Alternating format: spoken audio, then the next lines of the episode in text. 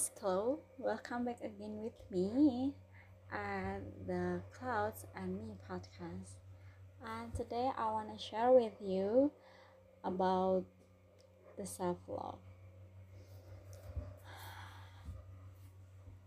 Keep notes of the times that you feel you're most confident, the people that make you smile, and the love until your stomach hurts, and the moments that were incredibly challenging but you are thankful for. As those moments, no matter how hard they were, led you to the person you are today. You see, self-love is not about loving yourself and everything that happens to you all the time, but instead about truly growing through the hard stuff, even when they were the last thing you wanted to do. Being painfully honest with yourself is unconditional self-love. This is such a sweet letter for self.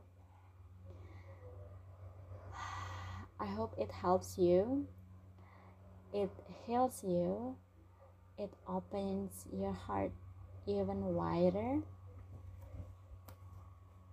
it opens your eyes keenly, it starts love yourself again, it grows your confidence, it flourishes your